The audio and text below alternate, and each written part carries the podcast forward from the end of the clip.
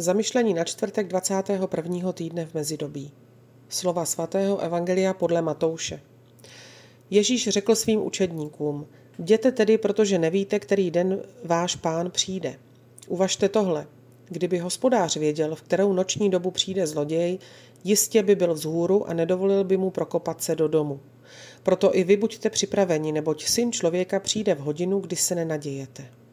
Kdo je tedy ten věrný a rozvážný služebník, kterého pán ustanovil nad svou čeledí, aby jim dával včas jídlo? Blaze tomu služebníkovi, kterého pán při svém příchodu najde, že to dělá. Amen, pravím vám, ustanoví ho nad celým svým majetkem. Je-li však služebník špatný a myslí si, můj pán hned tak nepřijde, a začne tlouci své druhy ve službě a hoduje a popíjí z opilci, přijde pán tohoto služebníka v den, kdy to nečeká a v hodinu, kterou netuší. Strestá ho a odsoudí ke stejnému údělu s pokrytci. Tam bude pláč a skřípění zubů.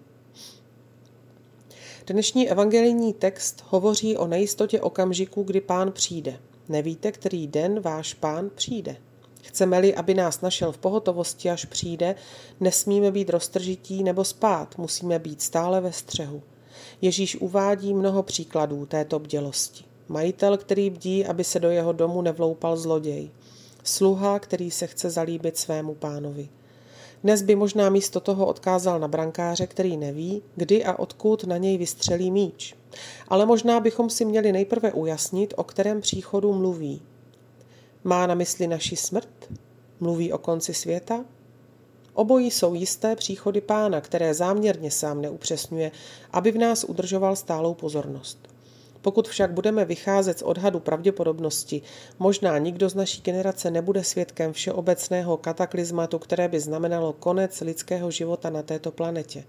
A pokud jde o smrt, ta nastane jen jednou a to bude vše. Ale dokud tento okamžik nenastane, přichází snad nějaký jiný, bližší, před nímž máme být stále ve střehu? Jak léta plynou, měsíce se zkracují na týdny, týdny na dny, dny na hodiny, hodiny na vteřiny, říká svatý František Saleský. Každý den, každou hodinu, každý okamžik našeho života je nám pán na blízku.